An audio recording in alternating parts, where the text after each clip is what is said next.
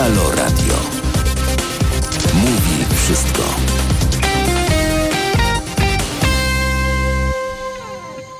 Trzynasta sześć. Halo Sport. Halo Sport, Marek Jóźwik, witam i zapraszam na najbliższe dwie godziny. Jest 20 marca, pierwszy dzień astronomicznej wiosny mamy dzisiaj, jutro pierwszy dzień wiosny kalendarzowej. Do końca roku pozostało 286 dni. Popularni solenizanci Klaudia, Eufemia, Anatol. Przysłowie na ten dzień, 20 marca, od 20 marca zagrzewa słońce, nawet starca. No, takie pokrzepiające przysłowie.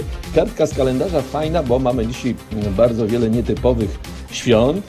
Dzień bez mięsa, a więc żadnych kotletów schabowych yy, sobotnich. Dalej, Międzynarodowy Dzień Wróbla. Międzynarodowy Dzień Szczęścia oraz Światowy Dzień Żaby. No to jest bardzo interesujące, bo wszystkie żaby, właśnie żadna żaba o tym nie wie, bo wszystkie chyba jeszcze ciągle śpią pod śniegiem.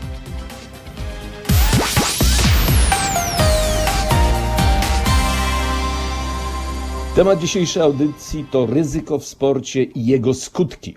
Od 13.15 do 13.45 będę o tym rozmawiał z Rafałem Wilkiem, byłym żużlowcem, który po wypadku na torze stracił władzę w nogach, ale nie poddał się losowi, zaczął uprawiać sporty paraolimpijskie i zdobył trzy złote medale na Igrzyskach Paraolimpijskich i w Londynie i w Rio. A od 14.15 do 14.45 na ten temat wypowie się psycholog sportu Krzysztof Kałużny. 13.07 Czy sport wyczynowy jest bardziej ryzykowny od pozostałych dziedzin ludzkiej aktywności? No, zapewnie bardziej od niektórych, lecz mniej od wielu innych. A zatem na czym polega ryzyko w sporcie? Żeby na to pytanie odpowiedzieć, trzeba najpierw ustalić, czym jest ryzyko w ogóle, oprzeć się na jakiejś definicji. Według słownika języka polskiego PWN, ryzyko to możliwość, że coś się nie uda. Kapitalna definicja, szeroka jak ocean, otwarta na wszelkie ludzkie działania, bo zawsze coś może pójść nie tak. Inaczej mówiąc, nie ma życia bez ryzyka, co nam jednak nie wyjaśnia specyfiki ryzyka związanego z uprawianiem sportu. Musi być coś jeszcze, co ten rodzaj ryzyka lepiej opisuje. I jest. To skala oraz natężenie ryzykownych sytuacji w życiu sportowca. Nieporównanie większe od tych spoza y, sportu zawodowego. Skutki tego, że coś się nie udaje, bywają groźniejsze. W najlepszym razie niekorzystne dla zdrowia, w najgorszym niestety śmiertelne. Skala ryzyka w sporcie ma rozpiętość szerokopasmową, a momenty niebezpieczne wykazują tendencję do chaotycznego namnażania w krótkim czasie. Skala ryzyka w konkretnych dyscyplinach jest z grubsza wiadoma. Sportowcy wiedzą na ten temat więcej od kibiców, no co, co oczywiste, są świadomi konkretnych zagrożeń. Teoretycznie wiedzą, na co się decydują i robią to z własnej woli. Teoretycznie robią to na zimno, więc jest w tym jakaś logika działania. W praktyce niekoniecznie.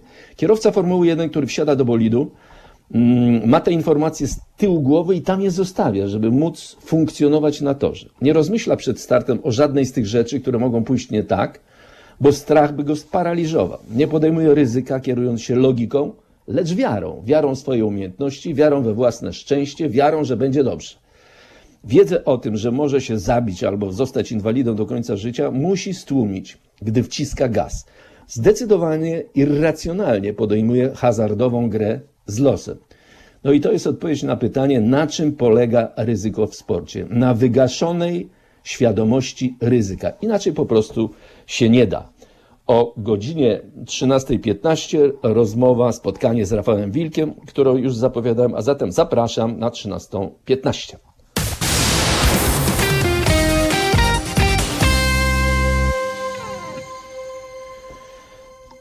Minęła 13.15.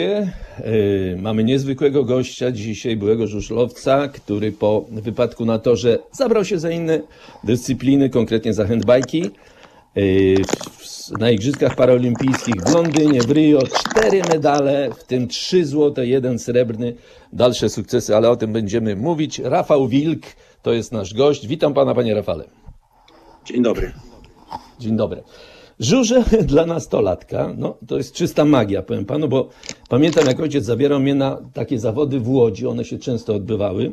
Ryk silników, to szpryce spod koła, zapach paliwa, no to działa uwodzicielsko na zmysły każdego dzieciaka, szczerze powiedzieć. Czy pana też uwiodła magia żużla, czy jakoś inaczej pan trafił do tego sportu? Może przypadkiem? Znaczy, mnie magia uwiodła z tego względu, że mój tato uprawiał żużel.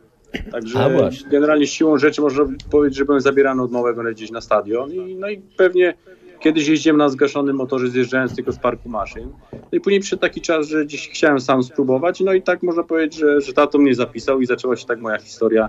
Yy, no przygoda można powiedzieć, że żużlem.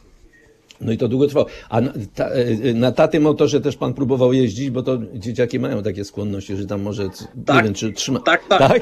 No właśnie. Tak, znaczy jeździłem, ale oczywiście na zgaszonym motorze, bo ja byłem wtedy bardzo mały, także że tylko na zgaszonym motorze gdzieś tam mogłem właśnie z parku maszyn zjechać, bo akurat w Rzeszowie była górka, także na takim zgaszonym motorze, no i później oczywiście pomagałem gdzieś tacie myjąc motory po, po zawodach czy po tringach, także że byłem no blisko tak naprawdę od małego już przy, przy żużlu. Czyli jakby rodzinna tradycja, można powiedzieć. A najpierw był od razu żużel, czy też najpierw jakiś motocross? Próbował pan tam górka, dół i tak dalej, bo to cz- czasami tak bywa, że w, dookoła domu się próbuje na motorze. Znaczy początek był taki, że, że ja zaczynałem, ale akurat y, piłkę nożną grałem w Stali Rzeszów, także że w klubie w tym, który zaczynałem na żużlu, także to też była piłka nożna i no i takie pierwsze początki gdzieś tam chyba w wieku 7 lat to była piłka nożna, a później można powiedzieć, że równolegle uprawiałem i żużel i piłkę nożną, ale ale przyszedł też taki czas, że trzeba było coś wybrać, albo wybieraliśmy żużel, albo, albo piłkę, także no ja zdecydowałem się na żużel i wcale nie, żałuję tego kroku, choć wiemy jak to się, to się skończyło. Tak jest. A, a dlaczego na żużel się pan zdecydował wtedy? Tylko dlatego, że tata y, był takim y, przykładem rodzinnym, czy też czy, czy w ogóle pana zaczął pociągać ten sport jako pana? y, Chciał pan walczyć na, na torze i tak dalej. Jaka była Znaczy, ta myślę, motywacja? Znaczy dużo bardziej na pewno mi się podobał niż, niż, yy, niż yy, mówię, niż piłka nożna i dlatego, i dlatego wziąłem i dlatego wziąłem, yy, zacząłem jeździć na żużlu, także to mnie chwilę tam no pewnie gdzieś człowiek był na jakimś tam rozdrożu dróg, ale, ale zdecydowałem zdecydowanie, że, że będzie to żużel i no i bez problemu później no, w wieku 17 lat zdałem licencję, jeździłem właśnie, właśnie na żużlu. Czyli wcześniej. Dobrze. Bardzo mnie ciekawi, proszę pana, e, myślę, że naszych słuchaczy także, czy podczas wyścigu, już po starcie, zawodnik, y, żużlowiec zamienia się w taki żywy pocisk sterowany instynktem, nawykami, odruchami, intuicją, czy ma czas na jakieś racjonalne decyzje, choćby w ułamkach sekund, czy ma na to czas? Znaczy, no, tak naprawdę wyścig trwa około tam 70 sekund, gdzieś trwa wyścig i no i niejednokrotnie no, większe rzeczy się robi z automatu niestety, bo, bo jedzie się nawykami. Wiadomo, że nieraz są takie sytuacje, że to są no, ułamki sekund, gdzie trzeba podjąć decyzję, czy, czy zmienić tor jazdy, czy niejednokrotnie ktoś przed nami się yy, wywróci, czy jakieś, no, jakiekolwiek zdarzenie. Także no, to mówię, to są takie rzeczy, które się robi podejrzewam, że instynktownie, bo tak naprawdę wiemy, że motor żużlowy nie ma hamulców, także no nie ma się za bardzo nad czym tam zastanawiać. Tylko no mówię, no to jest większość rzeczy się wykonuje instynk- instynktownie już tam. Czyli jednak te nawyki trzeba bardzo dobrze opanować. Jak, jak, jak, jak, odbywa się uczenie tych nawyków? No bo to muszą być odruchy automatyczne. Ułamki sekund, to jest właśnie nie ma czasu na to, żeby specjalnie tam kombinować. Y, Czy to przez samą jazdę, czy to się jakiś inny rodzaj treningu robi żużlowego, żeby się, żeby te nawyki opanować, czy to musi być jednak kontakt z motorem? Znaczy na pewno kontakt z motorem to przede wszystkim, no bo mówię, no te, tych nawyków no niestety nie zdobędziemy jeżdżąc na rowerze, tylko no wiadomo, że to co jest na żywo, mówię, to co się wykonuje na treningu na motorze, to, no to, jest opanowanie tego motocykla, bo, bo różne sytuacje się mogą zdarzyć nam na torze i, i różnie moż, no, trzeba na to zareagować momentalnie. Można powiedzieć, że to jest niestety odruchowo trzeba reagować. A tak naprawdę to są też już jeszcze inne treningi, do, które tak naprawdę no, musimy robić, bo to nie jest tak, że tylko jazda na motorze i na tym się kończy. Tylko oprócz tego to są normalne treningi ogólnorozwojowe, W przypadku żużla no, zawsze się mówiło, że to jest tak naprawdę tylko, że się w zimie przygotowujemy, a tak naprawdę przynajmniej w moim przypadku to, to był cały rok, bo praktycznie w, w ciągu sezonu letniego jeździłem na rowerze i to były takie moje przygotowania do, do jazdy na, na. Czy, czy, czy różnica między treningami, na- nawet treningami na motorze, a, a startem, w sensie podejścia do, do, do, do startu, jest duży, duża różnica psychiczna, presja jest o wiele większa? Czy mniej więcej tak samo trzeba próbować jeździć na, na zawodach jak na treningu? No bo oczywiście te same nawyki, natomiast dochodzą rywale, dochodzi to, że tu już jest walka o coś. Jak to wygląda od strony psychicznej? Znaczy no, znaczy, no wiadomo, że psychicznie czujemy się dużo lepiej, znaczy, no, swobodniej na treningu, no bo tak niestety, no, takie, takie, są, takie są fakty. No, dochodzi do tego, zawody dochodzą, dochodzi do tego stres. Wiadomo, dochodzą rywale też, no to to jest też zupełnie, zupełnie co innego niż, niż na treningach, bo, bo niejednokrotnie jest tak, że, że ktoś może być mistrzem treningu, niestety przychodzą do, do tego zawody i, no i tego zawodnika nagle, no nagle nie jest 50% tego, co, co normalnie, co jest na treningach. Tak jest. To Także tak myślę, zwane że głowa też dużą rolę odgrywa. No to jak w każdym sporcie podejrzewam, że, że głowa odgrywa Oczywiście. rolę, to, to tak samo też jest w żużlu. Tak jest. No i o tę głowę chcę pana teraz zapytać, bo tak, na torach zginęło do tej pory z tych statystyk, które są tak dostępne dość szeroko, 340 żużlowców, w tym 40 Polaków. Te liczby się zmieniają niestety na większe, no bo to, to tak już jest. Tylko tak, nie można o tym myśleć siadając na motocykl, ale przed biegiem, na przykład w stanie tak zwanej, bo każdy przeżywa to w sporcie, tak zwanej gorączki przedstartowej, czy wtedy przychodzą jakieś lęki, które trzeba zdusić, no i czy łatwo jest to zrobić, jeśli trzeba to zrobić, no bo trzeba to zrobić, żeby wystartować w ogóle, prawda? Chodzi mi o te stany lękowe, strach po prostu. No, znaczy na pewno towarzyszy, bo mówię tylko, że to jest tak, że no mówię, jakbyśmy myśleli o tym, że nie wiem, wyjeżdżając na tor nie wrócę z, z tego toru do domu, no to podejrzewam, że no, człowiek by psychicznie się zamęczył i, no, i, no i dałby sobie spokój. Także na pewno się o tym nie myśli nigdy, że, że to się może no, różnie skończyć. Chociaż no wiadomo, no, ryzyko jest wkalkulowane sport i to, że się on może skończyć kontuzją, to, to, no, to jest myślę, że wkalkulowane, ale, ale czegoś takiego się nie dopuszcza do głowy, że, że nagle mogę nie wrócić, no bo bym pewnie na ten motor nawet nie siadł, nie wiem, ze strachu, z czegokolwiek, bo chyba każdy zdrowy normalny człowiek ma jakiś tam lęk i strach. Także, że o tym się nawet nie myśli. Także, że nawet jak widzimy jakiś, mówię, wypadek, gdzieś tam ktoś wywrócił się, nie wiem, bieg wcześniej przed, przed moim wyścigiem, także, że nawet jakiekolwiek są obawy, to, to tylko myślę, że przed meczem, a później zakładałem kask na głowę, to, to zupełnie człowiek o czym innym myśli. Tak jest. No tak, jak już na starcie to wiem, że tak jest, ale wiem jako stary sportowiec, że y, jednak takie stany emocji silnych, no mo- można się bać, y, nie wiem, rywali, startu, że coś nie wyjdzie, ale się y, sa, samemu ze sobą się przez pewien czas przed startem przebywa. I teraz y, różne są metody y, y, y, odsuwania takich myśli od siebie, żeby one nie, nie, że tak powiem, nie, nie zjadły człowieka. Jakie były pańskie metody odsuwania takich myśli? Co- co- Coś pan robił, nie wiem, słuchał muzyki? No bo różne, Już różne to mówię. mogą być. Tak. Tak, znaczy ja miałem generalnie taki sposób, że jak nawet startowałem w Krośnie, w drużynie z Krosna, to ja generalnie w, powiedzmy, że tam 4 godziny przed zawodami wyjeżdżałem na rowerze i generalnie drogę 60 km na rowerze pokonywałem przed zawodami, generalnie po zawodach oczywiście się wykąpałem, siadałem z powrotem na rower, także to było akurat doskonałe, bo, bo tak naprawdę wtedy, jak mówię, jadąc na rowerze, nie myślałem o tym, o zawodach, o tym mówię o rywalach, o, tych, o wyścigach, tylko tak naprawdę miałem głowę czym inną zajętą i, to bardzo dobrze się sprawdzało, bo, no bo nawet no, to generalnie w większości tych meczów, w których tak się to yy, takie było podejście, to, to się kończyły dosyć dobrym wynikiem, jeśli chodzi o punkty. Czyli odjeżdżał pan od swojego lęku e, rowerem po prostu. Na rowerze, I to tak. fa- fajna, tak, fajno. Zresztą ten rower się panu dzisiaj przydaje bardzo, tylko trochę w innej formie. Dobrze, teraz tak. Dmuchane bandy, ochraniacze na stawy, ochraniacze na kręgosłupy, lepsze kaski, lepiej przygotowane tory. No to wszystko ma zwiększyć bezpieczeństwo w tej y, dyscyplinie, co wcale nie oznacza eliminację wypadków, bo one się cały czas zdarzają. Czy żużlowiec może w ogóle przejść karierę całą bez żadnego wypadku? Czy to się w ogóle zdarza y, w przyrodzie? Znaczy było, tak było wiele takich przypadków, że przykładów, może nie przypadków, przykładów, że tak naprawdę no, ktoś kończył karierę tak naprawdę nawet nie, ma, nie mając złamanego kciuka i to byli, można powiedzieć, że światowej e, klasy zawodnicy, a, a było też tak, że generalnie no, tych złamań było dosyć dużo i, i to, bo to jest tak, że generalnie za młody człowieka ponosi fantazja niestety i później pewnie z wiekiem to wszystko jakoś człowiek nabiera może nie rutyny, bo rutyna czas też nas może zgubić, ale tego obycia, tego wszystkiego, że, że tak naprawdę nie jest jedno okrążenie i na tym jednym okrążeniu chcemy zakończyć cały wyścig i wygrać, tylko tak naprawdę tych okrążeń w żużlu mamy cztery. Można sobie ten atak tak rozpracować przez te cztery okrążenia, że go zrobić naprawdę, można powiedzieć, nie na wariackich papierach. Choć wiadomo, No że właśnie. niejednokrotnie trzeba to, to szybko podjąć też decyzję. No właśnie o to chodzi. Właśnie chodzi mi, bo y, wydaje się 70 sekund, no to jest bardzo krótko. Na setkę właściwie jak się biega, to, to, to się, taki, tak, taki rodzaj ro- porównania. Nie masz czasu na żadne taktyki, na żadne no, w biegach średnich tak. Jak, jak się planuje taktykę na żużlu i potem jak się ją wykonuje w tych ułamkach sekund? Bo to wszystko trzeba zrobić właściwie no, w, w, w mgnieniu oka, w ułamku sekundy. Wprowadzić taktykę w życie.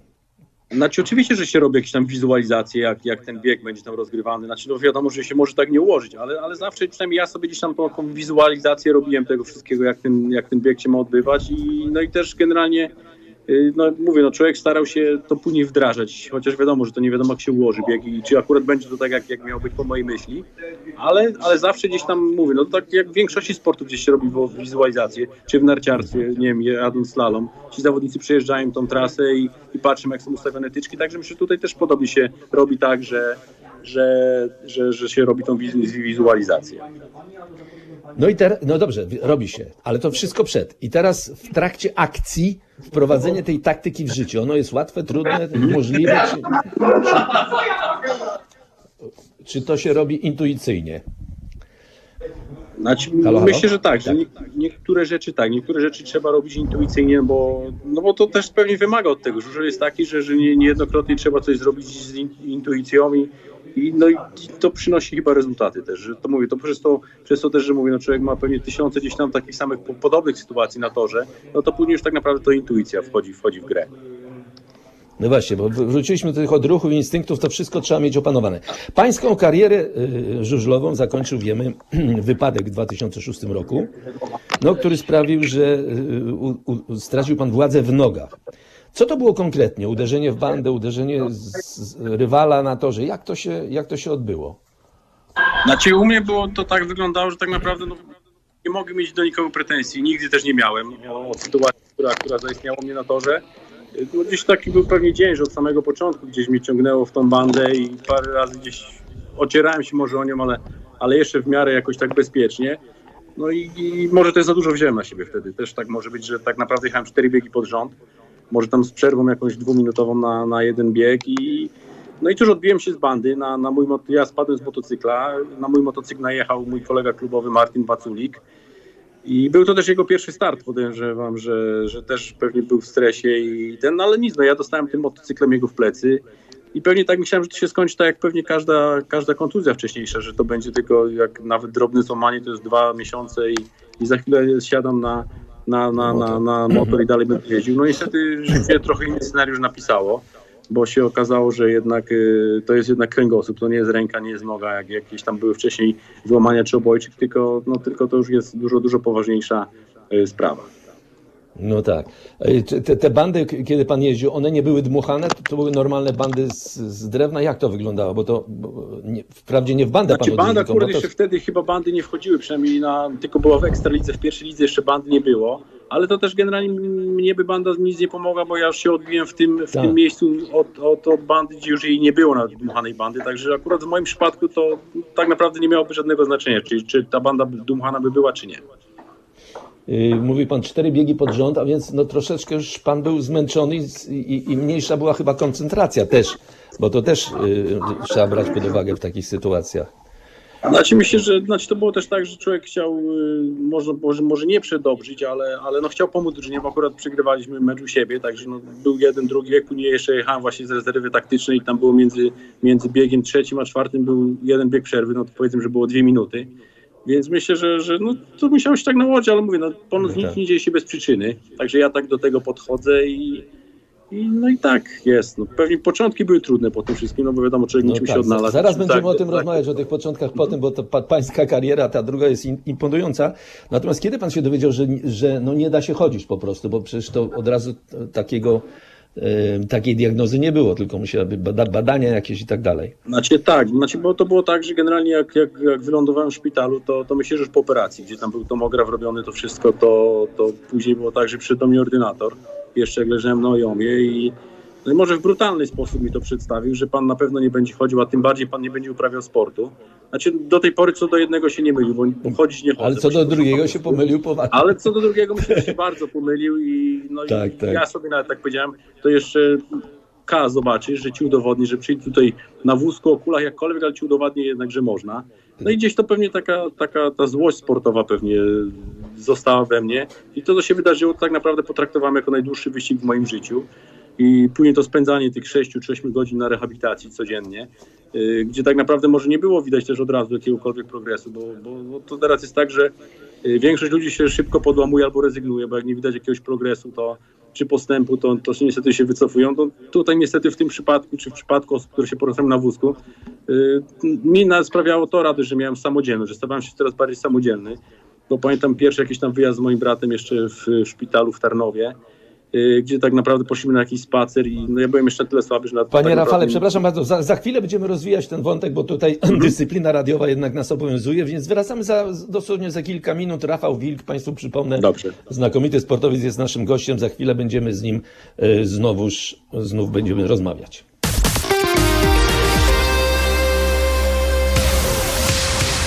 To jest Halo Dzień.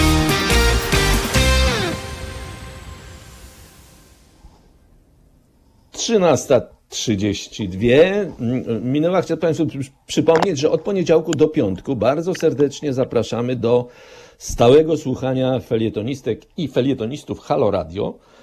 I na poniedziałek rozkład jest następujący. O 9.50 felieton doktora Przemysława Witkowskiego, o 12.50 felieton doktora Bartosza Fijałka, o 14.50 Igora Isajewa, a o godzinie 16.50 felieton Jarosława Gugały. To wszystko e, w poniedziałek. Naszym gościem, przypominam, jest mm, Rafał Wilk, którym przed chwilą skończyliśmy rozmowę. No i e, skończyliśmy na, właściwie przerwaliśmy wątek w połowie, więc chciałbym, żebyśmy go ten wątek dokończyli. Ta kariera zostaje przerwana.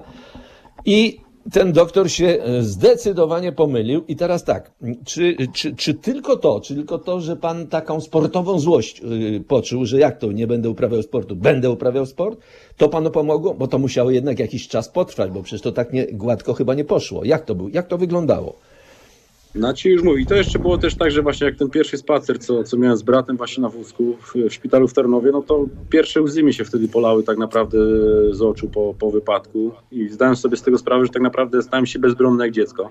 Zero jakiejkolwiek samodzielności, bo tak naprawdę osoby trzecie musiały mi pomagać w takich czynnościach jak na przesiadanie się z łóżka na wózek, czy z powrotem z wózka na łóżko. Także wtedy, tak naprawdę poczułem się bezbronny, że jestem uzależniony też od, od, osób trzecich do tego, żeby tak naprawdę w życiu funkcjonować.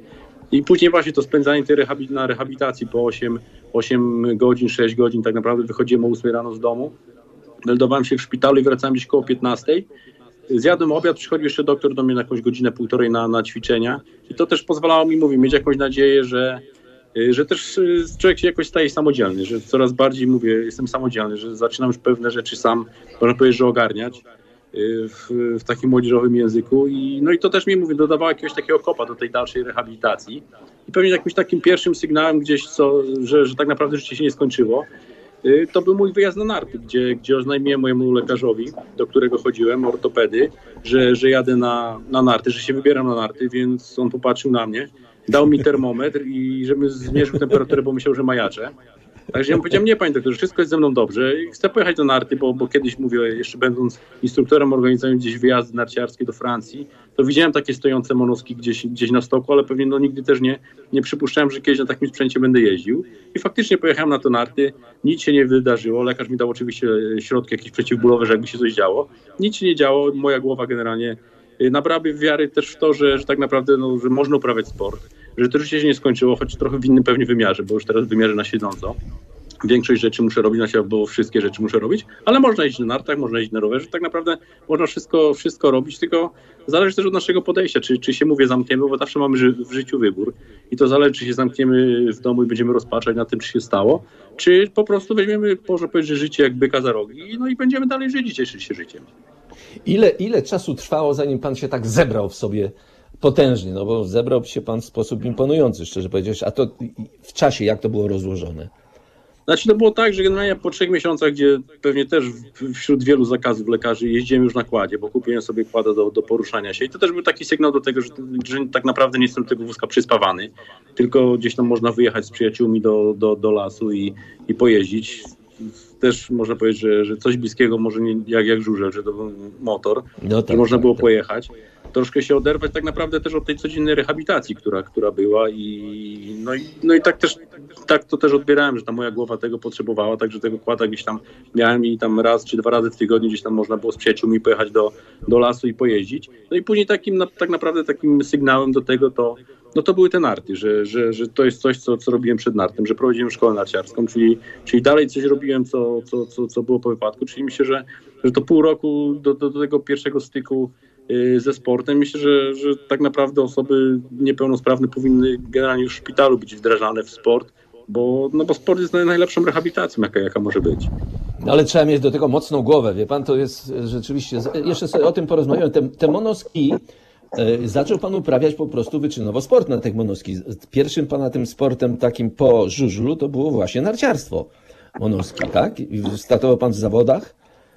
Tak, startowałem, tylko że, że też pewnie jakieś tam wiązałem plany z tym większe, bo mówię, ja wcześniej też byłem instruktorem Polskiego Związku Narciarskiego na nartach, miałem też szkołę, prowadziliśmy szkolenia i, no i można powiedzieć, że to była taka kontynuacja tej, tej białej pasji yy, na nartach. I no i tak, tam jakieś, mówię, były próby tego, ale no mówię, no wiemy jak mówię, jak u nas wygląda narciarstwo, no ciężko jest, mówię, żeby zamknąć jakiś stok i trenować, no i później przyszedł czas na, na rower, gdzie ten rower spróbowałem i, no i też wiedziałem, bo, bo na pożyczonym rowerze tam pojeździłem dwa tygodnie.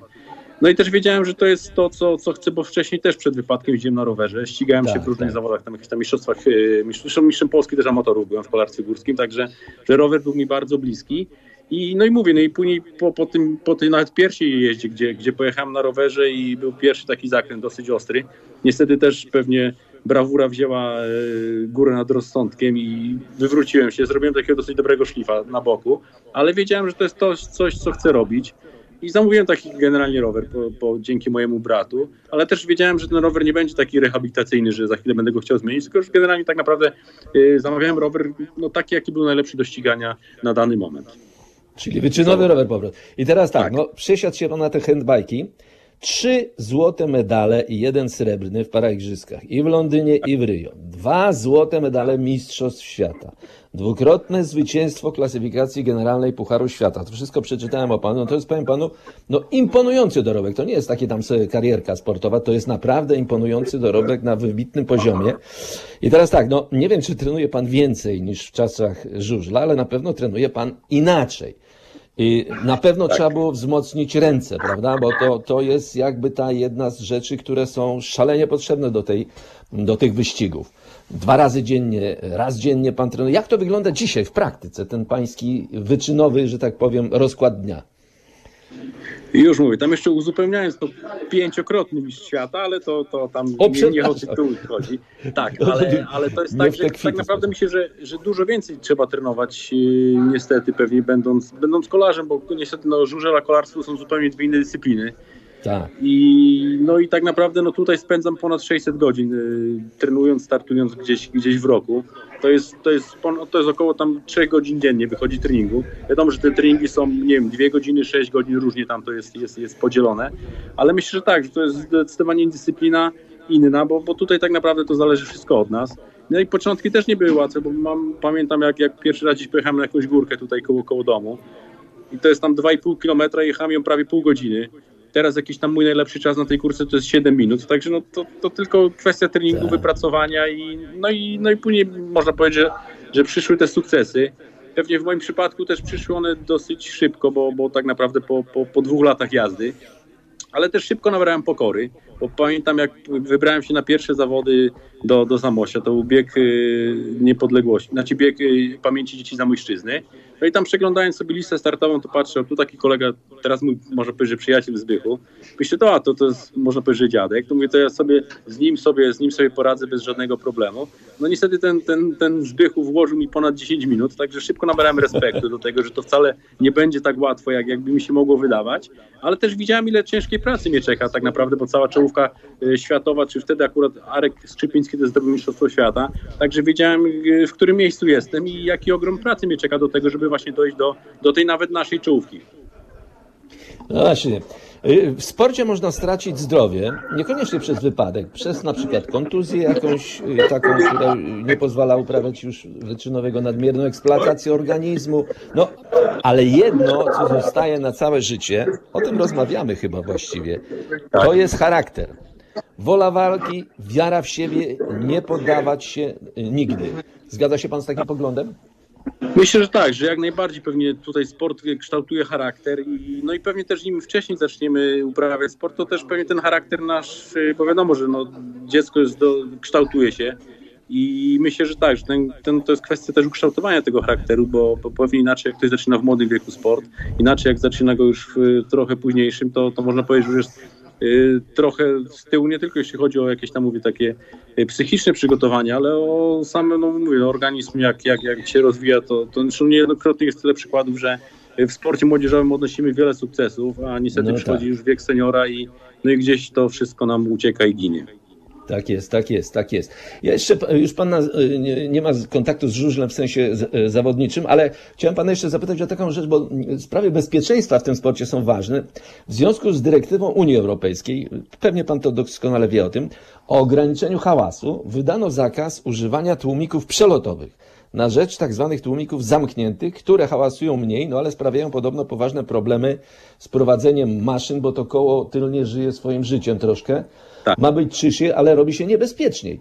Golob mówił o tym, Cegielski mówił o tym, zwracali na to, czy, czy, czy coś wskórali, czy nadal jest tak, że to zostało wprowadzone i, i, i, i no jest niebezpiecznie, krótko mówiąc. Znaczy, no tutaj się nic nie zmieniło. No, takie weszły przepisy. Niestety no, trzeba było się do nich zaadoptować. Faktycznie, że na początku myślę, że były problemy z tym, że, że też żywotność tych silników się skracała i no i mówię, no początki były takie, że pewnie ciężko było jakoś opanować ten motocykl, bo on zareagował dziwnie na początku. Wiadomo, jak ktoś był przyzwyczajony do tych przelotowych tłumików, to, no to było zupełnie inaczej. Teraz myślę, że nawet jak już nawet młodzi zaczynają, to, to nie mieli nigdy styczności z tymi tłumikami przelotowymi, także no dla nich to jest normalność i, no myślę, że no, zresztą co pokazują zawody, że teraz tak naprawdę nikt nie wspomina nawet o tłumikach, że one są takie czy, czy inne. Tak jest. Młode pokolenie nasze w ogóle nie wie, że był taki czas, kiedy w tym kraju nie było Coca-Coli. no tak. tak. Była trudno, albo trudno dostępna, albo gdzieś coś Tak, przysyłał. tak, no, tak. Ale im to jest trudno zrozumieć, że takie coś było. Trudno, kiedyś. tak. Y- y- y- O, tą, o ten charakter trochę retorycznie pytałem, bo pan jest oczywistym przykładem takiego twardego charakteru sportowego i życiowego w ogóle, i po tym ciężkim doświadczeniu, jakim był ten wypadek, po wielu sukcesach sportowych, no, ma pan zapewne jakieś takie własne motto. Co tak naprawdę jest w tej naszej krótkiej podróży, którą nazywamy chaotycznej, nazywamy życiem najważniejszy? Jakie jest pańskie motto? Znaczy moim mottem jest to, że generalnie y, jeśli chcesz, to znajdziesz sposób. Jeśli nie chcesz, to znajdziesz powód na coś, żeby czegoś nie zrobić. I ja zawsze starałem się sobie znaleźć sposób na coś, żeby coś zrobić.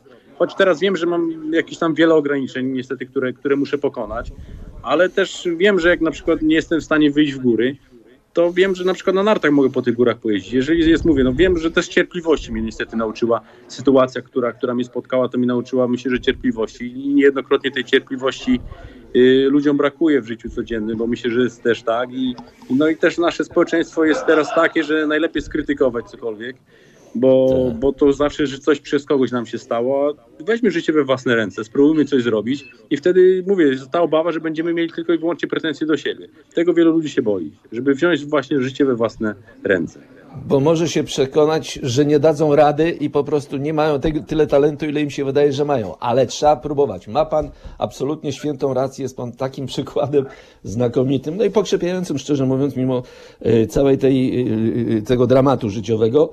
Daje pan sobie znakomicie radę. Dziękuję bardzo, panie Rafale. Dziękuję. Po raz pierwszy pan był w Halo Radio, ale myślę, że nie po raz ostatni. Dziękuję, Dziękuję bardzo. serdecznie.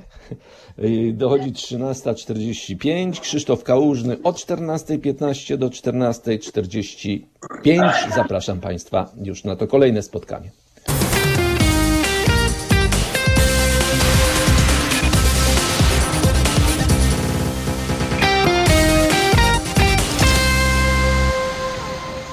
Minęła 13.50. Przypomnę, dziś mówimy o sporcie i ryzyku, a właściwie o rodzajów skali ryzyka e, w sporcie. Ciekawa sprawa. W rankingu 10 najbardziej niebezpiecznych sportów świata nie ma wyścigów Formuły 1, nie ma żużla, nie ma narciarskich zjazdów i więcej. Nie ma żadnej dyscypliny olimpijskiej ani żadnej innej z tych, które choćby z uwagi na tradycję, na przyzwyczajenie można nazwać klasycznymi. Nie ma to jednak większego znaczenia, ponieważ sporty ekstremalne, a o nich będziemy tutaj teraz mówić, uprawiają ludzie i ludzie w tych sportach giną. Najbardziej niebezpiecznym w tym rankingu jest base jumping. Pochodzi, ten skrót pochodzi od słowa budynek, antena, przęsło, ziemia. Jest to rodzaj sportu ekstremalnego polegający, po- polegającego na wykonywaniu skoków spadochronowych z urwisk, mostów, klifów, a także z, z wysokich budynków. Nic dziwnego, że ta dyscyplina zajmuje pierwsze miejsce w rankingu, bo liczba ofiar rocznie to 370 osób, a uprawia ten sport tylko 30 tysięcy ludzi, a więc jest to potężna, że tak powiem, eliminacja, y, niestety bardzo, bardzo przykra. Ale liczba uczestników tego sportu nie, y, nie spada, nikogo to nie zniechęca z tych, którzy chcą go uprawiać. Numer dwa, heli skiing, to jest z udziałem helikoptera, sport, e, którzy, dla tych, którzy oczywiście, jak wszyscy, szukają w sportach ekstremalnych potężnej dawki adrenaliny. Generalnie są to loty helikopterem połączone ze zjazdami na nartach. Helikopter przenosi y, zawodników na najbardziej ekstremalne i wyludnione trasy, gdzie normalnie w ogóle trudno wejść, trudno się dostać i oni stamtąd zjeżdżają. Numer trzy, nurkowanie jaskiniowe. To jest niezwykły sport, który polega na oczywiście nurkowaniu w jaskiniach, e, ale w tego typu nurkowaniu nie ma możliwości wypłynięcia bezpośrednio do góry. No, nie ma takiej możliwości, nie ma miejsca, to wszystko jest, woda dotyka, y, że tak powiem, sufitu, więc to jest niemożliwe. Bardzo niebezpieczny i bardzo mm, sport, y, który stwarza poważne zagrożenia i niestety wiele wypadków śmiertelnych. Czwarty, numer cztery, to jest nurkowanie w ogóle. Nurkowanie w ogóle, które z samej, że tak powiem, istoty łączy się z wieloma niebezpieczeństwami, no takimi jak choroba dekompresyjna, toksyczność tlenowa, awaria sprzętu, czy możliwość, mm, no, czy możliwość zaatakowania przez rekina chociażby, czy też zwierzęta inne morskie. No, każdy, kto się decyduje na to, no, musi przejść oczywiście specjalne szkolenie, co oczywiście niczego nie gwarantuje, no, przede wszystkim przeżycia. Numer pięć, ujeżdżanie byków. Jest to sport, wiadomo, jaki oglądamy to czasami w telewizji. E, mimo wszystko mimo bólu, mimo strachu, no, jest to rodzaj, y, y, przede wszystkim w, tej, w tym regionie, gdzie jest uprawiany, uważany za rodzaj sztuki jeździeckiej. No i pewnie jest to sztuka jeździecka, ale bardzo niebezpieczna. Sześć, numer sześć, jazda na surfowanie na wysokich falach, czyli y, big wave surfing. Nic nowego pod słońcem, bo to też wiele razy możemy oglądać w telewizji. Jest to bardzo widowiskowe, ale też bardzo niebezpieczne, bo tych takich fal śmiercionośnych szuka się no, między innymi w Portugalii, między innymi na Atlantyku. Te fale, na których odbywa się to surfowanie, sięgają czasami 30 metrów wysokości, no więc prawie tak jak tsunami, kiedy zbliża się do lądu. Yy, następny numer 7 to jest street, street latch, czyli je, leży się właściwie na czymś w rodzaju sanek na kółkach yy, i zjeżdża z ekstremalną prędkością ale razem z ruchem, normalnym ruchem, który odbywa się na drodze. Hamulec to tylko nogi, nic więcej tam się nie używa do, do, do hamowania, a więc w normalnym ruchu drogowym szybkie zjazdy po serpentynach to jest ten rodzaj sportu. Spinaczka górska to wiadomo, co to jest. BMX-y. BMX-y to także sport który w tej pierwotnej formule polegał tylko na no, jeżdżeniu na rowerze po prostu takim górskim, ale teraz oczywiście to są wyczyny z masą obrotów, skomplikowaną techniczną jazdą. No, wiele różnych akrobatycznych trików musi wykonać rowerzysta, żeby to uprawiać. A i ostatni jest mm, sport to white water rafting, czyli jazda w takich spienionych wodach pośród skał ogromnych na tratwie. To też jest ten sport y, szalenie niebezpieczny. A zatem nie sporty klasyczne, a właśnie ekstremalne należą do grupy tych najbardziej niebezpiecznych, a o ryzyku w sporcie od 14.15 będziemy rozmawiać mm, z Krzysztofem Kałużnym, psychologiem sportu.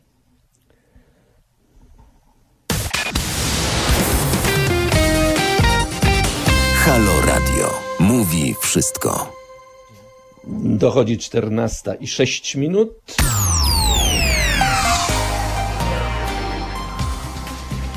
Halo Sport.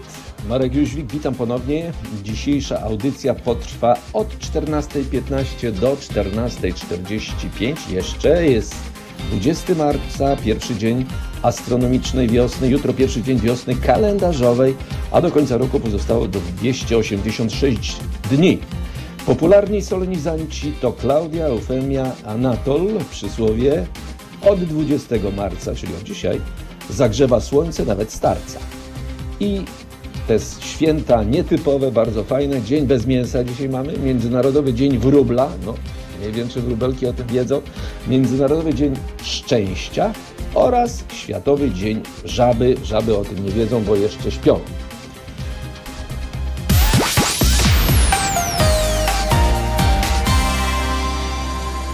Przypomnę temat dzisiejszej audycji: ryzyko w sporcie i jego skutki od 14.15 do 14.45. Na ten temat będzie mówił psycholog sportu, wykładowca mm, akademicki Krzysztof Kałużny. Mamy w tej chwili 14.07. Przypomnę, że od poniedziałku do piątku zapraszamy Państwa do stałego słuchania felietonistek i felietonistów Halo Radia. W czwartek mamy rozkład następujący. 9.50 felieton Sylwii Hutnik, 12.50 felieton Agaty Diduszko-Zyglewskiej, od 14.50 felieton Arkadiusza Szczurka, a o 16.50 felieton Ziemowita Szczerka. Właściwie nie ma dyscypliny, w której sportowiec nie byłby narażony na jakieś ryzyko. Nawet szachowe turnieje mogą doprowadzić pretendentów do stanów psychicznego wyczerpania, umysłowego wyjałowienia, no, czy nawet do depresji. Wszelkie wysiłki ekstremalne, umysłowe czy fizyczne, no a tym jest właśnie sport wyczynowy w każdej formie, to oczywisty eksperyment na ludzkich organizmach. Jego ramy są określone przepisami, ale na jego wyniki wpływa tak wiele nieprzewidywalnych okoliczności, przypadkowych wydarzeń, że pełne zabezpieczenie przed skutkami ryzyka jest po prostu niemożliwe.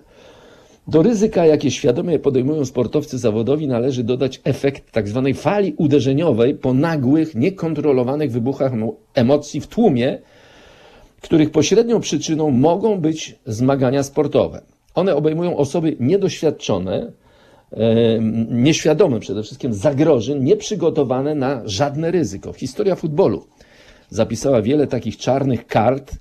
Ludzie giną na meczach futbolu, na trybunach albo w okolicach stadionów. No, te liczby są dość porażające. E, na przykład w Moskwie 340 osób w 82 roku, w Brukseli wiemy Heysel 39, w Trypolisie 20 w 80, w Katmandu w 88 93 osoby, w Sheffield 95, w Gwatemali 84. W sumie 810 śmiertelnych wypadków, które obejmują statystyki, bo nie wszystko udało się tam wpisać. Czy ponad 800 ofiar, które straciły życie w związku z futbolem, to dużo czy mało? Zdecydowanie za dużo, ponieważ niedzielny spacer, spacer na mecz piłki nożnej nie wiąże się z niebezpieczeństwem utraty życia. Nie wiąże się z żadnym ryzykiem, na które należy być przygotowanym. To tylko przyjemna rozrywka, sposób na miłe spędzenie czasu. Jednak okazuje się, że może być inaczej. No, ryzyka nie da się wykluczyć ani z życia, ani ze sportu. Nie da się do końca racjonalnie skalkulować, dlatego sportowcy muszą wierzyć w swoje szczęście, liczyć na własne umiejętności, no i w ogóle robić swoje. Sportowcy wychodzą na, nie wychodzą na arenę, żeby zwyciężać albo zginąć oczywiście, ale czasem tak się dzieje niestety. Sport to walka, a w walce łatwo przekroczyć granice. Z tej przyczyny niestety bywa tak, że bohaterowie umierają młodo. To przykre, ale takie są fakty. Godzina 14.15, nasz kolejny bo gość, psycholog sportu Krzysztof Kałużny. Zapraszam już teraz.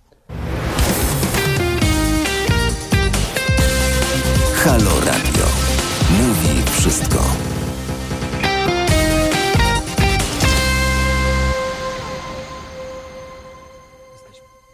Dochodzi kwadrans po 14. Dzisiaj mówimy oczywiście o ryzyku w sporcie i kolejny gość, psycholog sportu, wykładowca akademicki Krzysztof Kałużny jest z nami, no bo tutaj elementów psychologicznych będzie bardzo wiele. Witam Cię Krzysztofie. Halo, halo? Halo, halo. Dzień dobry Marku, dzień dobry Państwu.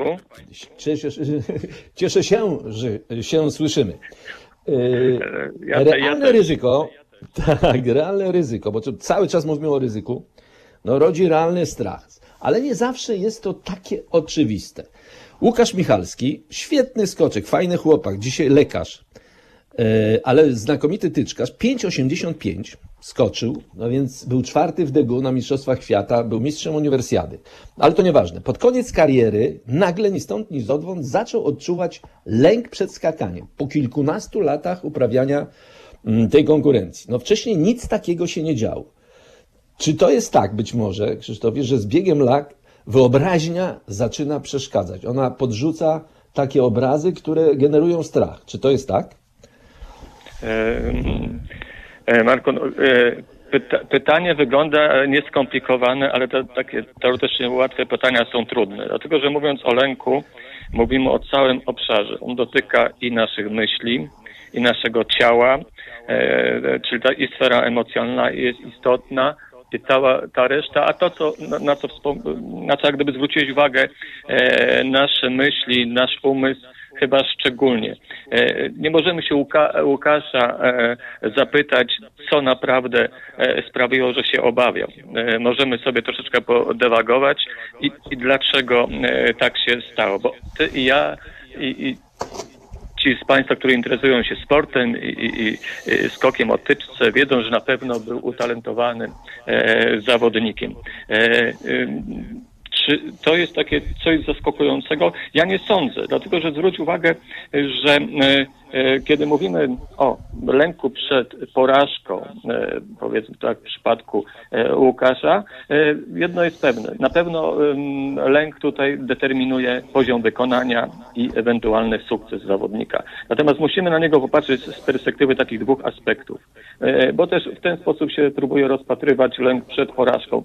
Mianowicie ten czynnik i aspekt e, motywacyjny, ale i emocjonalny. Czyli z jednej strony zawodnik boi się samego współzawodnictwa i tych wszystkich konsekwencji, które się z tym wiążą w razie porażki, ale też ten czynnik i aspekt motywacyjny, czyli najzwyczajniej unikanie e, startów. I teraz Marek, to jest twoja gdyby próba odpowiedzi na twoje pytanie. Kiedy połączymy to unikanie startów plus e, obawami przed współzawodnictwem, możemy mieć odpowiedź na pytanie, dlaczego zawodnik e, kończy w niektórych sytuacjach e, ze sportem. Pamiętajmy, że z biegiem czasu jesteśmy wrażliwi na tą ocenę społeczną i liczymy się z kibicami. Jest presja trenera, czyli całego otoczenia. Dwa, nasze oczekiwania są wielkie. Czyli jak skaczemy ponad 1,80 m, my już mamy prawo E, walczyć o te najwyższe e, pozycje w sporcie, prawda? Czyli nasze oczekiwania są wielkie i ta presja, którą sami na sobie nakładamy, e, jeśli chodzi o karierę naszą sportową. W dodatku nie bierzemy pod uwagę mm, pewnych elementów, które nie widać. Czyli tak. niektórzy z, bada z badaczy lęku każą nam się, każą ewentualnie rozpatrywać z perspektywy lęku stanu, lęku cechy, czyli pewnych naszych predyspozycji do reagowania na zwyczajnie lęk. Dobrze, Krzysztofie, ale e, e, po, powiedziałeś o tym, że, że e, uwzględnia się odbiór tego, jak wykonałeś na przykład, jak przeszedłeś te zawody, jaki osiągnąłeś wynik i tak dalej. Im jesteś starszy, tym to ma większe znaczenie. Dlatego ja pytałem się o tę wyobraźnię, bo wyobraźnię podsuwać, a co będzie, jak przegram, co będzie, jak on ze mną tak. wygra, chociaż ma gorszy wynik, prawda? To jest to, co może rzeczywiście budzić rodzaj lęku przed wykonaniem w ogóle tej pracy. No, Marek, to samo mówią psychologowie, e, co ty teraz. Czyli e, powołując się na psychologię e, poznawczą, zadajmy pytanie, co będzie jeśli? I w tym momencie zawodnik sobie e, dodaje i buduje różne zdania, co będzie jeśli. I to mm, e, szkopu w tym, że zaczyna dopisywać historie, których w ogóle nie ma. Tak Oczekuje jest, tak jest. E, historii, które nigdy się nie pojawiły.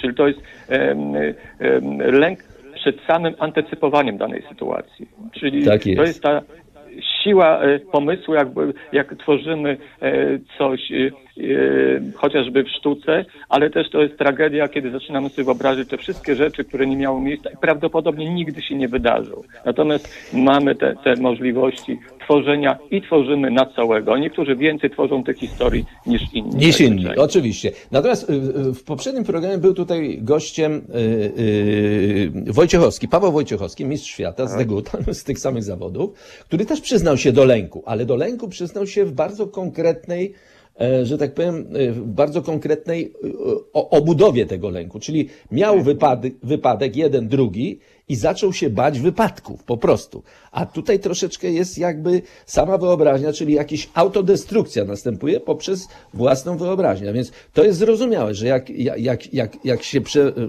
miałeś wypadek, musisz to samo zrobić po raz kolejny, no to rzeczywiście jest powód racjonalny do lęku. A tutaj troszkę irracjonalny, chociaż oczywiście No. mówisz, że jest to psychologicznie uzasadnione.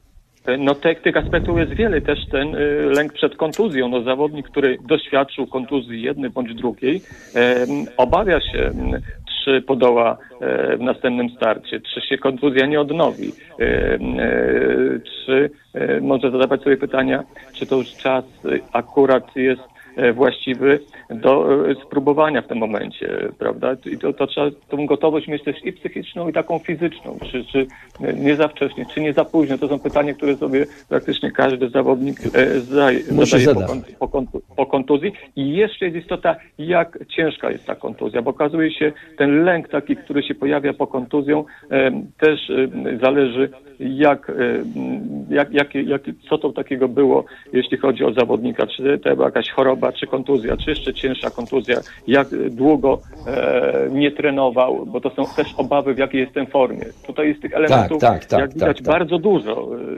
Ale jest jeszcze taki element, Krzysztofie, jak oswajanie ryzyka, bo na przykład skoczkowie narciarscy zaczynają treningi jako dzieciaki. Między innymi dlatego, że nie odczuwają strachu, bo nie mają takiej wyobraźni roz, rozbudowanej, no tak twierdzą trenerzy, no i tak to, tak to się dzieje. Więc łatwiej przyswajają umiejętności, łatwiej podejmują różnego rodzaju ryzyko, dla nich oczywiście duże, mm, i, i, i, i zostają skoczkami. Teraz tak, pytanie, czy psychika dwunastolatka, a psychika dwudziestoparolatka funkcjonuje inaczej pod tym względem, czy, czy, czy, czy o co tu chodzi? Czy że może po prostu inaczej pracuje? E, Bo się bym nie to się- ja bym powiedział, że jest tak, ale inaczej. No. Dlaczego? E, Dlaczego? Dlatego, że e, musimy dojść jak gdyby do pewnych szczegółów, żeby to sobie wyjaśnić. Dlatego, że ja wiem, że, że e, ob- obserwując młodych ludzi, gdzie szarżują motocyklami, czy po Warszawie, czy po, po Wrocławiu, sto kilkadziesiąt na godzinę i uważają, że są odważni. Natomiast często tak jak te młode nastolatki, tak samo ci e, e, e, kierowcy tych pojazdów e, najzwyczajniej korzystają z kory przedczołowej. Dlaczego o tym mówię? Dlatego, że e, te zachowanie młodych ludzi, e, często odważne, ryzykowne, e, można to odbierać jako odwagę, zasługują przede wszystkim temu, że ich kora przedczołowa jeszcze się do końca nie wykształciła. Jak tak sobie wyobrazimy autostradę pomiędzy korą przedczołową, czyli tutaj, jak mamy tutaj nad brywiami troszeczkę te, te, ten dwa do góry i teraz jak pojedziemy w głąb naszego mózgu do ciała migdałowatego, które jest takim em, zarządcą naszych emocji em, i które jest kontrolowane przez korę przedczołową, no to te takie nasze podejrzenia, że em, młodzi zawodnicy są odważni, no trzeba troszeczkę inaczej na to spojrzeć. Po prostu kora przedczołowa u nich nie pracuje. Pamiętajmy, że oni jeszcze nie potrafią e, do końca kontrolować swoich emocji właśnie z tego samego powodu, że potrafią reagować bardzo emocjonalnie. Co więcej, tak naprawdę ja bym powiedział, że rolą trenera czy psychologów, którzy z takimi młodymi ludźmi e, pracują, jest uczenie im nazywania swoich emocji. Ci młodzi ludzie często, nastolatkowie, to wcześniej tacy na- nastolatkowie, nie potrafią mówić o emocjach. Nie są świadomi emocji. Stąd, czy to jest nieraz rola trenera, e, rodziców, by byli świadomi, że ludzie młodzi są często osamotnieni e, ze swoimi emocjami, nie potrafią ani tego nazwać, co się z nimi dzieje, e, ani nie bardzo wiedzą, dlaczego to przeżywają. Natomiast mm, wpływ trenera, grupy powoduje, plus jeszcze nie- do końca ro, rozwinięta kora, kora przedczołowa powoduje, że możemy to e, traktować jako ich o, o, e, odwa, odwagę. Natomiast oni cały czas się adaptują do tego świata Tak. e, dorosłych i ja bym powiedział, że mimo wszystko w tym wieku oni są labilni emocjonalnie. Ja rozumiem, tylko że na bardzo ważną rzecz zwróciłeś uwagę y, na, z punktu widzenia anatomii i czy też rozwojowej anatomii, ponieważ to niewykształcenie tego płata czołowego powoduje, że jest jakby zmniejszona, znaczy mniejsze działanie wyobraźni, mniejszy rodzaj strachu, a zatem łatwiejsze jest w nauczenie pewnych nawyków ruchowych tych dzieciaków, mówię o skoczkach e, narciarskich, Tak, tak. w tym czasie, ponieważ oni się nie boją, e, nie, wyobrażają sobie e, sytuacji, które mogą być dla nich zagrożeniem i po prostu uczą się tych nawyków, z których potem jako dorośli skoczkowie korzystają. Więc tu sport jakby wykorzystuje ten, ten, tę taką szczelinę rozwojową, żeby nauczyć skakania e, tych młodych zawodników e, na przyszłość. No i jeszcze może nie doświadczyli takich y, skrajności, czyli upadków, kontuzji, jest, być może im jest łatwiej, prawda? Natomiast No tak, tak, tak, tak. Bo tak jak powiedziałeś, nie zdają sobie sprawy, bo nie mają tej, tej funkcji do, do końca, że tak powiem, rozwiniętej. Dobrze, I ale Marek, a Tak. też jeszcze jak gdyby y, podkreślając to, y, to warto też dodać, że właśnie kora przed, przedszo- przedczołowa odpowiada, że naszą wyobra- wyobraźnię, takie abstrakcyjne myślenie. Stąd y, im widzenie tych czarnych kolorach, nawet y, y, potencjalnych tragedii nie przychodzi z- zbyt łatwo. To jest im obce, prawda? Ale To c- jest chcę cię obce. teraz, y, Krzysztofie, zapytać o, o taką rzecz, bo młodzież, te funkcje fizjologiczne czy- czy anatomiczne, to jest jedna rzecz, ale druga, ludzie do, dorośli, już w pełni do, dorośli, też bywają bardzo różni pod tym względem. Bo tak, Robert Kubica miał dwa ciężkie wypadki, jak pamiętasz. Ten jeden w Formule pierwszym, po którym błyskawicznie wrócił na tor. No tak się mówi, że jak się coś wydaje, dzieje złego, to trzeba szybko to zrobić jeszcze raz, żeby przełamać strach. Dobrze, ale w drugim miał w rajdzie, po którym dochodził do siebie dość długo.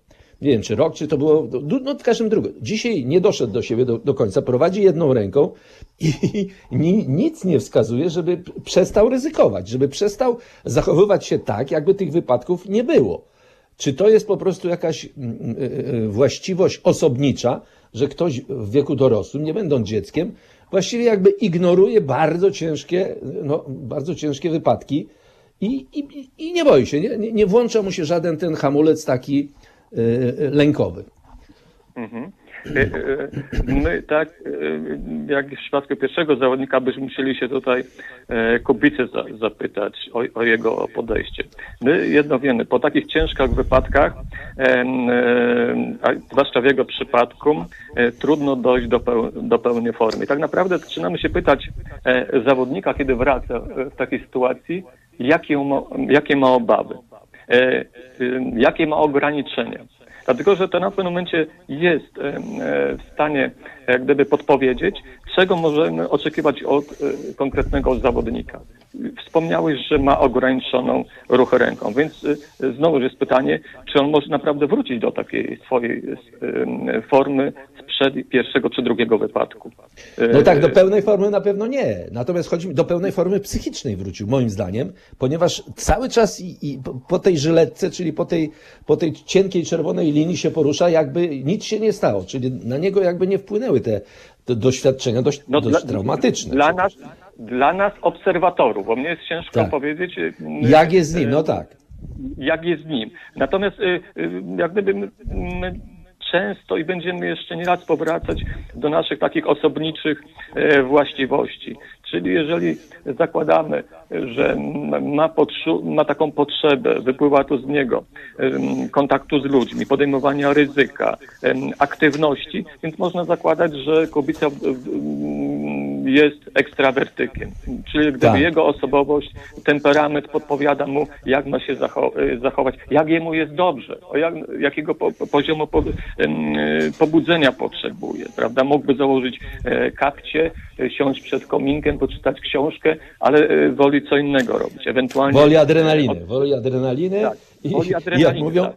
tak, i ma w żyłach, ma, ma w, zamiast krwi płynie mu benzyna w żyłach, jak mówią, jak mówią e, związani z motoryzacją dziennikarze. Za chwilę wracamy do tej rozmowy. Krzysztof Kałużny jest naszym gościem. E, Dochodzi godzina 14.31.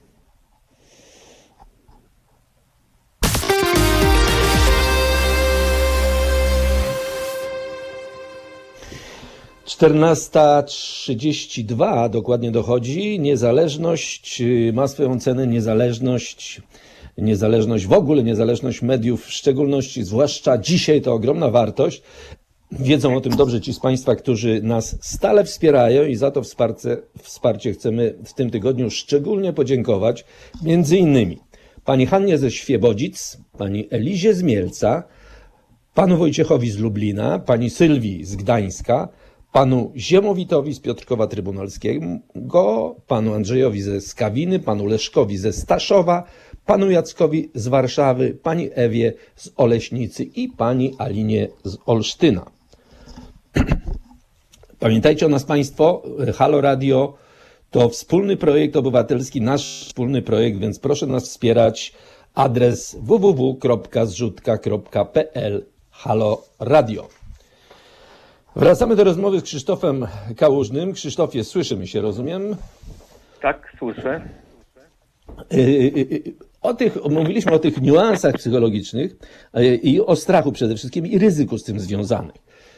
Andrzej Gołota w walce mm, z Tysonem i z Lennoxem Lewisem, no był przestraszony, właśnie był spanikowany w obu tych walkach i to było widać gołym okiem, nie trzeba być fachowcem, żeby się w tym zorientować. No, w takim stanie nie da się walczyć, no też walki prawie tam nie było, ani jednej, ani drugiej, to się szybko kończyło. Andrew, jak go nazywają, wiedział, co go czeka. Miał czas, żeby się przygotować psychicznie do tych pojedynków. Ale czy jakiś psycholog mógłby mu w tym pomóc? Bo, bo, bo, bo, bo w nim to chyba się działo bardzo głęboko, ten strach, zanim wyszedł e, do ringu. Czy ktoś, zawodowiec, fachowiec od psychologii sportu, mógłby mu jakoś, mógłby go jakoś ustawić inaczej? E, jest możliwe? Pod warunkiem, możliwe, ale pod warunkiem, że Gołota by do niego zapukał, że potrzebuje takiej pomocy. A, rozumiem. E, czyli, czyli mówiąc e, tak czar na białym, czyli miałby taką motywację, dlatego że nikt nikogo nie zmusi do pracy z psychologiem. Dlatego, że przynajmniej niektórzy z nas E, jak gdyby mają te pozostałości po takiej psychologii, podejściu do psychologii klinicznej. Kiedy nam się kojarzy e, praca z psychologiem jako e, praca z osobą, która interweniuje, gdy mamy jakieś zaburzenia psychiczne. Natomiast tutaj do niektórych nie dociera, że kiedy mamy do czynienia chociażby jak w przypadku Gołoty albo podobnych, gdzie tak jak mówisz gołym okiem widać, że ta presja tam jest gigantyczna mm, i ten poziom pobudzenia powoduje, że on jest nawet motorycznie gorszy, co, co widać, bo to jest bardzo talentowany zawodnik. Widzimy, jak się na początku niektórych walk e, poruszał. Natomiast e, nie zdaję sobie sprawy, że właśnie zadanie psychologa jest umiejętność radzenia z tym pobudzeniem z tym lękiem, bo to nie, nie istotne, jak my w tym momencie to nazywa, na, nazywamy w tym momencie, e, tą całą e, jego taką e, emocjonalne e, te aspekty, które widzimy czarno na białym. Natomiast rzeczywiście, ale to nie jest tylko, Marku, praca z emocjami, dlatego że obserwując walkę bokserską zwracam uwagę i na zawodnika, z którym pracujemy, ale też analizujemy jego przeciwnika patrzymy, e, w którym momencie jest mniej aktywny walki, w którym jest e, e, bardziej aktywny. Popatrzymy na sekwencję ciosów. Pracujemy sami nad sekwencją ciosów. Pracujemy, wykorzystujemy nie tylko tutaj typowe techniki, które pomagają radzić sobie z emocjami, ale na przykład trening wyobrażeniowy który potrafi czynić, czynić cuda, zwłaszcza właśnie w, technikach, gdzie próbujemy jakieś sekwencje ciosów zadać. Czyli tutaj pole do popisu jest e, naprawdę bardzo duże, zwłaszcza jak post factum my dzisiaj wiemy, e, że niektórzy z bokserów wiedzieli, że na gołotę najlepiej na początku nacisnąć i e, powinno być wszystko dobrze, prawda? Czyli jak gdyby inni widzieli to, co większość kibiców widziało, że jak gdyby niezbyt dobrze wchodzi w walkę. Czy oni w Stanach korzystali e, z jakiejś takiej pomocy. E, ja nie wiem. Natomiast rzeczywiście e, wyglądało na to, że Gołota gdyby przechodził obok walki, w tych, przynajmniej w przypadku niektórych walk, prawda? że ten stan emocjonalny jak gdyby uniemożliwił mu pokazane tego, co rzeczywiście potrafił, a każdy z nas wiedział, że to jest e, utalentowany e, bokser. Ale też następny aspekt, który... Ale poczekaj, bo, tu, bo to ważnej rzeczy to, bardzo, bardzo, bardzo prosto to można wyjaśnić. Czyli wszyscy wiedzieli dookoła, wszyscy bokse- bokserzy w branży, trenerzy, że dwa proste, silne i bo Gołota jest zamrożony po prostu i koniec. Tylko on tego nie brał pod uwagę. Ja podejrzewam, że on nie korzystał z pomocy żadnego psychologa. Natomiast chcę Ci zadać jeszcze jedno pytanie, takie mm, z gatunku, wiesz, no, trudności pracy y, psychologa sportowego. No bo na torach żużlowych y, mówił o tym, zresztą rozmawiałem na ten temat z Rafałem Wilkiem, który miał wypadek, stracił władzę w nogach, teraz jest mistrzem y, handbajków z medalami olimpijskimi na paraigrzyskach, ale nie o tym chcę powiedzieć. Chcę powiedzieć o tym, że zginęło 340 osób. I teraz wyobraź sobie, masz młodego żużlowca, który o tym wie. 340 zawodników poniosło śmierć, w tym 40 poraków. On ma wyjechać do na tor. Czy przy, psycholog jest w stanie, też to wiesz, czy psycholog jest w stanie go zmotywować do walki i na jakich i jakimi metodami? Bo to nieważne, że tak się stało. No, taka jest praca, prawda? Psycholog sportu motywuje zawodnika bez względu na okoliczności, bo, bo, bo taka jest to praca. Czy jest w stanie użyć jakichś metod, które by przełamały ewentualny lęk takiego żużlowca? No, no, pytanie pierwsze, o którym już mówiliśmy, jakie są przekonania danego zawodnika? Czy on się rzeczywiście boi?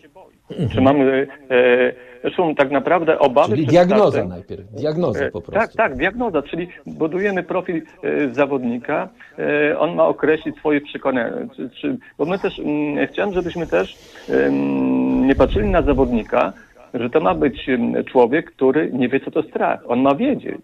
My mówimy o czymś e, zupełnie innym, bo mówimy mm, o lęku takim przedstartowym, który mu uniemożliwi em, wykonanie e, dobrze swojej pracy, czyli w przypadku koszykarza dobra mot- motoryka, rzut, e, w przypadku powiedzmy kubicy, czas reakcji, koncentracja, czyli kilkadziesiąt minut ładne, trzeba non-stop być skoncentrowany. I to samo z żużlowcem. Jest krótsza koncentracja, ale żeby on opanował umiejętności takie już nie psychologiczne, ale związane z daną dyscypliną sportową, on znowu musi się nauczyć optymalnego poziomu pobudzenia, żeby to ciało jak gdyby razem było e, z tym umysłem. My jesteśmy w stanie przewidzieć niektóre sytuacje, prawda? Natomiast on jak gdyby musi określić swoje lęki.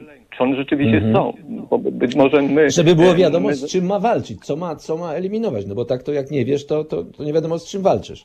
Tak, te, czy się boi prędkości, bo y, my możemy tych pytań tutaj zadać y, y, cał, całkiem sporo, prawda? Bo my nie mówimy o przyjazdce motocyklem 10 czy 20 km na godzinę, tylko tutaj rozwijamy prędkość ponad 100 na godzinę i zaraz wchodzimy w łuk. Natomiast przy tych... Mm, ja bym powiedział, w przypadku żużlowców, o których wspominałeś, my też popatrzmy na te mm, takie e, stresy pozasportowe w ich przypadku.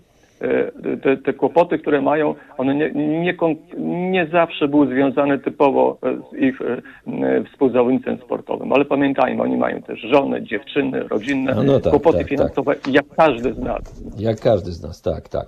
Dobrze, Krzysztofie, chciałem Ci jeszcze zadać dwa ważne pytania bardzo. Michael Schumacher, Tomasz Golob, a także Robert Kubica doznali ciężkich wypadków, y, ale nie w- sporcie opanowanym do perfekcji, który na co dzień uprawiali, gdzie byli w pełni, że tak powiem, skoncentrowani, lecz podczas zajęć takich okazjonalnych, poniekąd takich rozrywkowych, no bo y, Schumacher na nartach, y, Golob na treningu motocrossu, który tak sobie pojechał dla rozrywki, no czy w rajdzie, y, czy Kubica w rajdzie, a nie na torze w- y, y, Formuły 1. Czy powodem może być obniżona mobilizacja, mniejsze skupienie w tych sytuacjach, no mniej, że tak powiem, zawodowo opanowanych? No sta- tak sobie myślę, że nic się nie stanie. Czy to jest powód właśnie, że traktowanie niżej jak gdyby tych innych zajęć? No, Nawet, nawet chyba nieświadome takie podejście, dlatego że e, każdy z nich jest kompetentny zupełnie w innej dziedzinie.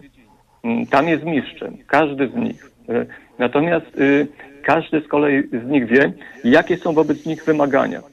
Czyli to, to, o czym wspomniałem. W przypadku e, Schumachera czy e, Ko- Ko- Kobicy e, koncentracja przez kilkadziesiąt minut.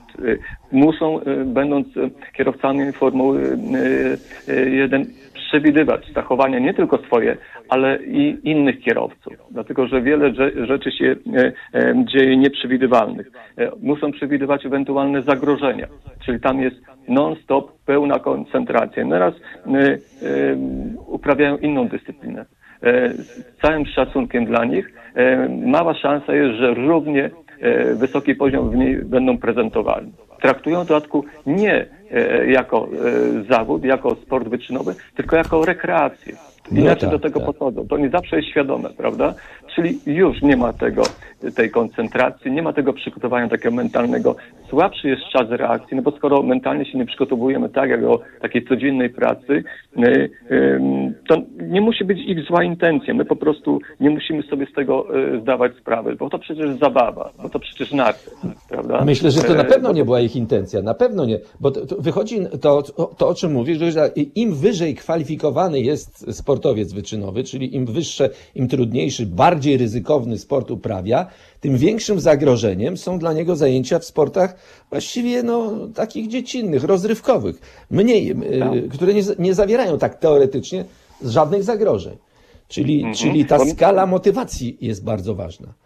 Tak, i mnie się tak, mnie się teraz to skojarzyło, e, tak wyszło tutaj z rozmową z tobą, że być może tego typu właśnie zawodnicy o takim wysoki, wysokim po- po- poziomie potrafią, mm, może nie są tego świadomi, ale potrafią wykazać się nieprzeciętnymi umiejętnościami, jak są właśnie przygotowani strony mentalne.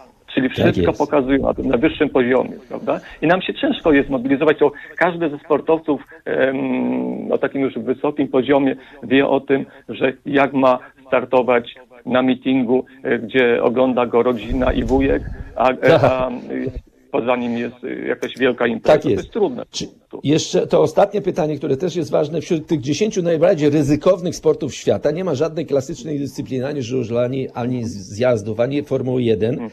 Y, Są tylko sporty ekstremalne, zupełnie takie, których ludzie właściwie nie znają, gdzie nie ma wiwatujących tłumów, gdzie nie rozdają medali, gdzie nie grają hymnów, gdzie, sporty, które nie dają wielkiej sławy.